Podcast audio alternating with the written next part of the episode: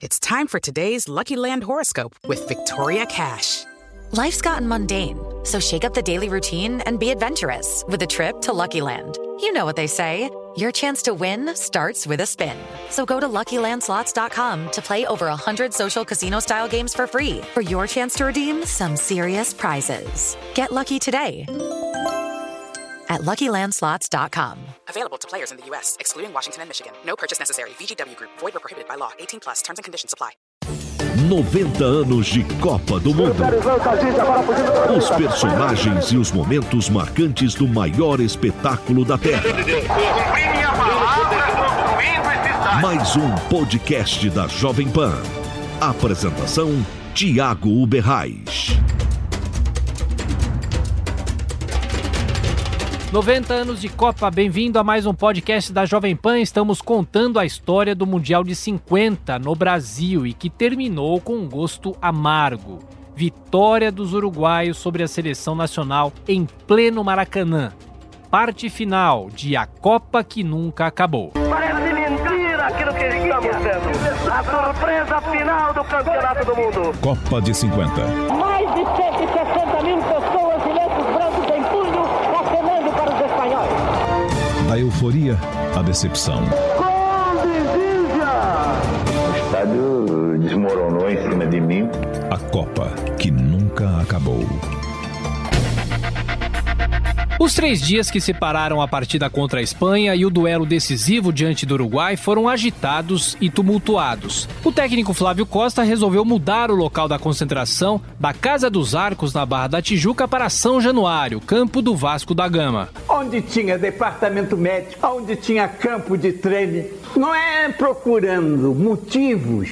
A coisa ocorreu dentro do campo. 1950 era ano de eleição presidencial. Os políticos entravam e saíam da concentração em São Januário. Zizinho fazia questão de lembrar. Nós tivemos que sair duas horas da, da mesa no dia do jogo para ouvir discursos de políticos. Isso é uma desconcentração total. A imprensa também contribuiu para o clima de já ganhou. Os jornais estampavam a foto dos jogadores com a manchete de campeões mundiais. Brasileiros e uruguaios apostos frente a frente. O relógio marcando 14h55, pontapé inicial do Brasil.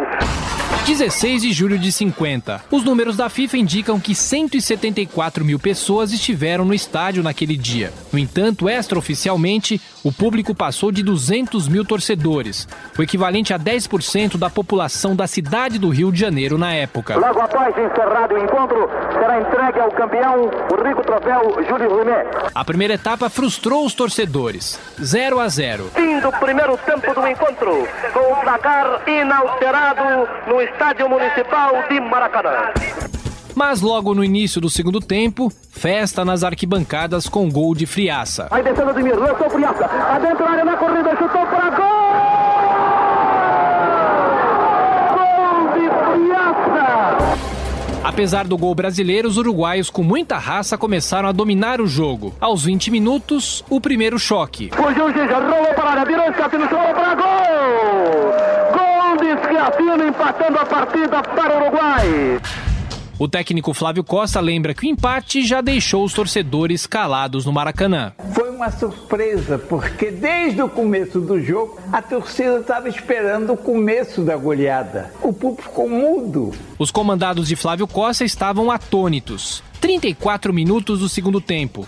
Eram 4 horas e 39 minutos da tarde de 16 de julho de 50. Júlio Pérez lança a agora fugindo para a direita. Vai rapidamente, adentra perigosamente chutou para gol! Gol de Giga para os uruguaios. Fugiu pela direita e marcou o gol de desempate da partida. O uruguaio Gigi admite que contou com a sorte para colocar a bola no canto esquerdo do goleiro Barbosa. Yo vi que me dejó un espacio y tiré. Y tuve la suerte que la pelota entró ahí contra el palo. Na explicação do técnico Flávio Costa, Ele chutou ou dando o efeito natural, ou porque pegou mal, o Barbosa se voltou, teve a bola nas mãos, mas ela escapou, vinha com muito efeito, foi para dentro do gol. Quando termina com o apito do árbitro, o encontro Brasil e Uruguai, com o Uruguai campeão mundial de futebol. Mesmo décadas depois, a Copa de 50 ainda é motivo de discussão, controvérsia e caça aos culpados.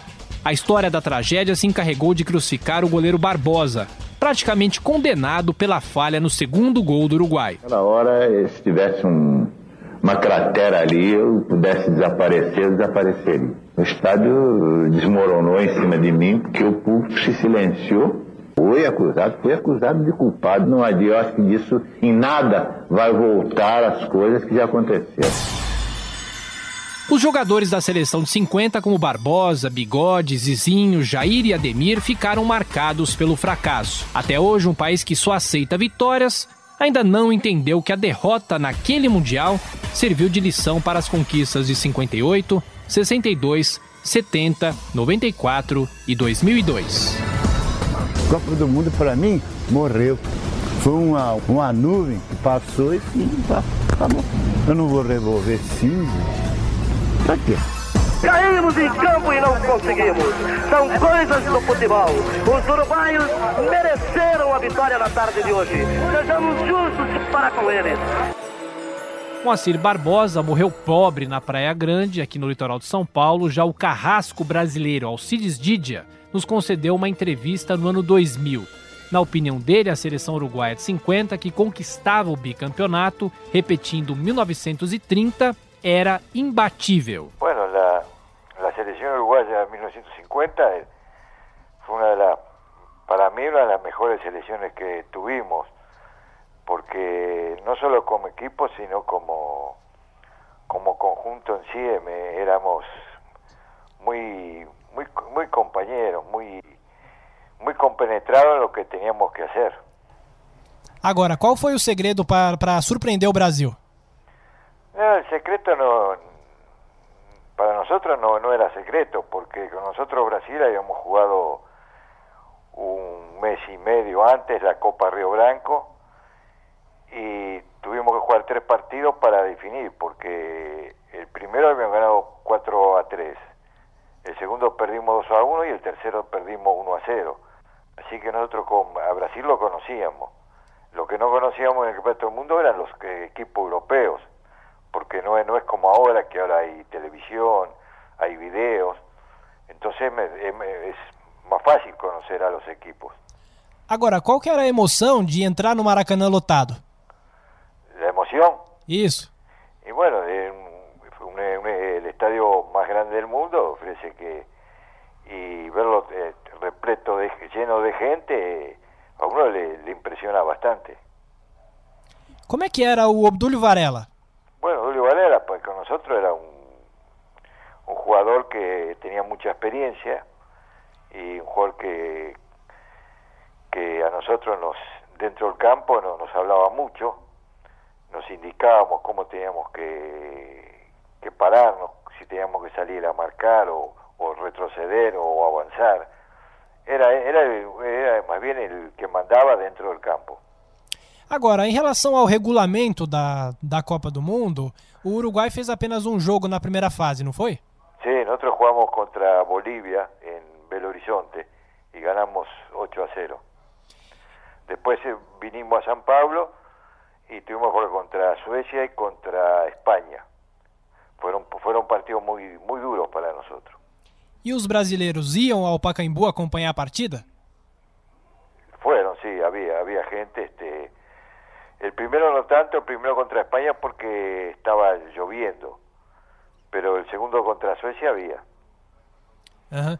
E em relação a, a, depois, a última partida contra o Brasil, Sim. vocês. É, qual que era a expectativa do, do Uruguai? Porque enfrentar um Brasil que vinha de duas goleadas, né? 7 a 1 na Suécia e 6 a 1 na Espanha. Sim.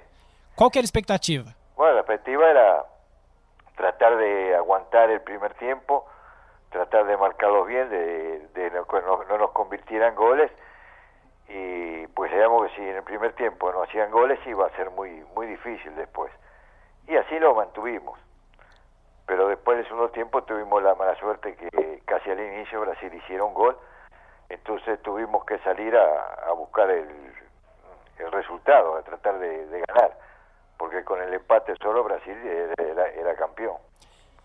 Agora, eu queria que o senhor contasse um episódio. O Uruguai estava no, no hotel no, no, Rio de Janeiro e saiu no dia do jogo uma manchete dizendo que os brasileiros já eram os campeões do mundo. E é verdade que o Obdúlio Varela pegou um jornal e colocou no chão dos banheiros, é isso?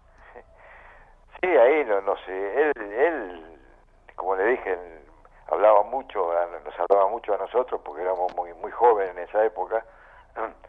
Y entonces nos explicaba todo lo que pasaba lo que salía en los diarios y todo, entonces nos, nos, nos, nos compenetraba en, en, el partido que teníamos que hacer. O senhor acha que o Brasil comemorou o título antes? Me parece que fueron, lo que pare, me pareció que Brasil se fue demasiado, demasiado confiado a jugar contra nosotros. Como venía goleando a todos los equipos, creyó que a nosotros también iba, iba a ser lo mismo, pero no, no resultó así. E até hoje se culpam jogadores, não é? Daqui do Brasil, Barbosa, o Bigode. Não, o senhor acha que pode se, uh, se apontar culpados? Não, mire, en, en, el fútbol ninguno tiene culpa porque los partidos se juegan y se ganan y, y los, los ganan y los pierden los 11 jugadores, porque son, son los 11 los, los, los que juegan, no es un solo jugador o dos jugadores. Para mí no tienen culpa ninguno. Como que era estar no, no campo do Maracanã no dia da, da final e ver tanta gente chegando? O senhor acha que tinha mais de 200 mil pessoas naquele dia? El campo para mí era, estaba bien, estaba en buen estado. Este, yo no sé lo que, cómo sería antes, pero yo para mí lo encontré muy, muy bien. O senhor lembra como é que foi o gol do senhor? É? Como é que foi o seu gol contra o Barbosa? Sim. Como que foi? Y bueno, fue casi idéntica a la misma jugada del primer gol, que yo entré en diagonal y, y crucé el centro hacia atrás y Echafino empató. Y el segundo gol fue casi idéntico, lo único que pasó que, que él creyó que yo también iba a hacer el, el pase hacia atrás y yo vi que me dejó un espacio y tiré. Y tuve la suerte que la pelota entró ahí contra el palo. É, o Uruguai já ganhava por 2 a 1 um. O que, que vocês, entre, entre vocês, jogadores, vocês se conversavam naquela hora ou não dava para falar nada? Não, nós não, não conversávamos nada, até que, porque sabíamos que Brasil era difícil, entonces había que tratar de aguantar de que no nos empatara. Entonces hablábamos de, de la marcación que teníamos que hacer y esas cosas, pero nada más. E, e como, que, como que foi o silêncio do Maracanã? Bueno, fue un silencio enorme. Fue una cuestión que, que uno, a mí, a mí por lo menos me, me impresionó mucho el, el silencio que, que hubo. É verdade que os torcedores do Brasil aplaudiram a vitória do Uruguai? El quê? É verdade que os torcedores, os brasileiros aplaudiram a vitória do Uruguai? Sí, cuando nosotros terminamos el partido, después este fuimos para los vestuarios y después volvimos para para que nos dieran la, la copa y después dimos la vuelta olímpica y la gente que había nos aplaudió. Con eso no tengo, con respecto a eso, yo digo que el pueblo brasilero con nosotros se portó muy bien. Dio un ejemplo de, de, de, de ¿cómo decir?, de, deportivo. Como é que foi a recepção de vocês no Uruguai? Bueno, fue una, fue una fiesta acá en Uruguay. Había tanta gente que yo no, ni sé de dónde salían. Eh, fuimos derecho al, al, Estadio Centenario y estaba lleno y, le, la gente ahí, una, una locura fue. Agora, eu que não era nem vivo no, na Copa de 50, todo mundo conta que o senhor falou uma, uma frase dizendo que apenas três pessoas calaram o Maracanã. Essa frase é verdadeira e se for verdadeira, eu queria que o senhor repetisse pra gente. Não, foi verdadeira, porque se lo dije a un periodista brasilero que le dije, a Maracaná lo silenciaron tres, el Papa, Francinatra y yo. Não foi o senhor que falou? Não, não, não. Mas essa frase o senhor acha que, que é bem, bem colocada na época não? Está bien, está bien, porque yo la, esa frase la, la, dije yo. E, e uma, uma, última pergunta, em relação ao goleiro Barbosa, a gente nunca mais viu esse gol, apenas por filmes. O senhor acha que ele falhou no lance?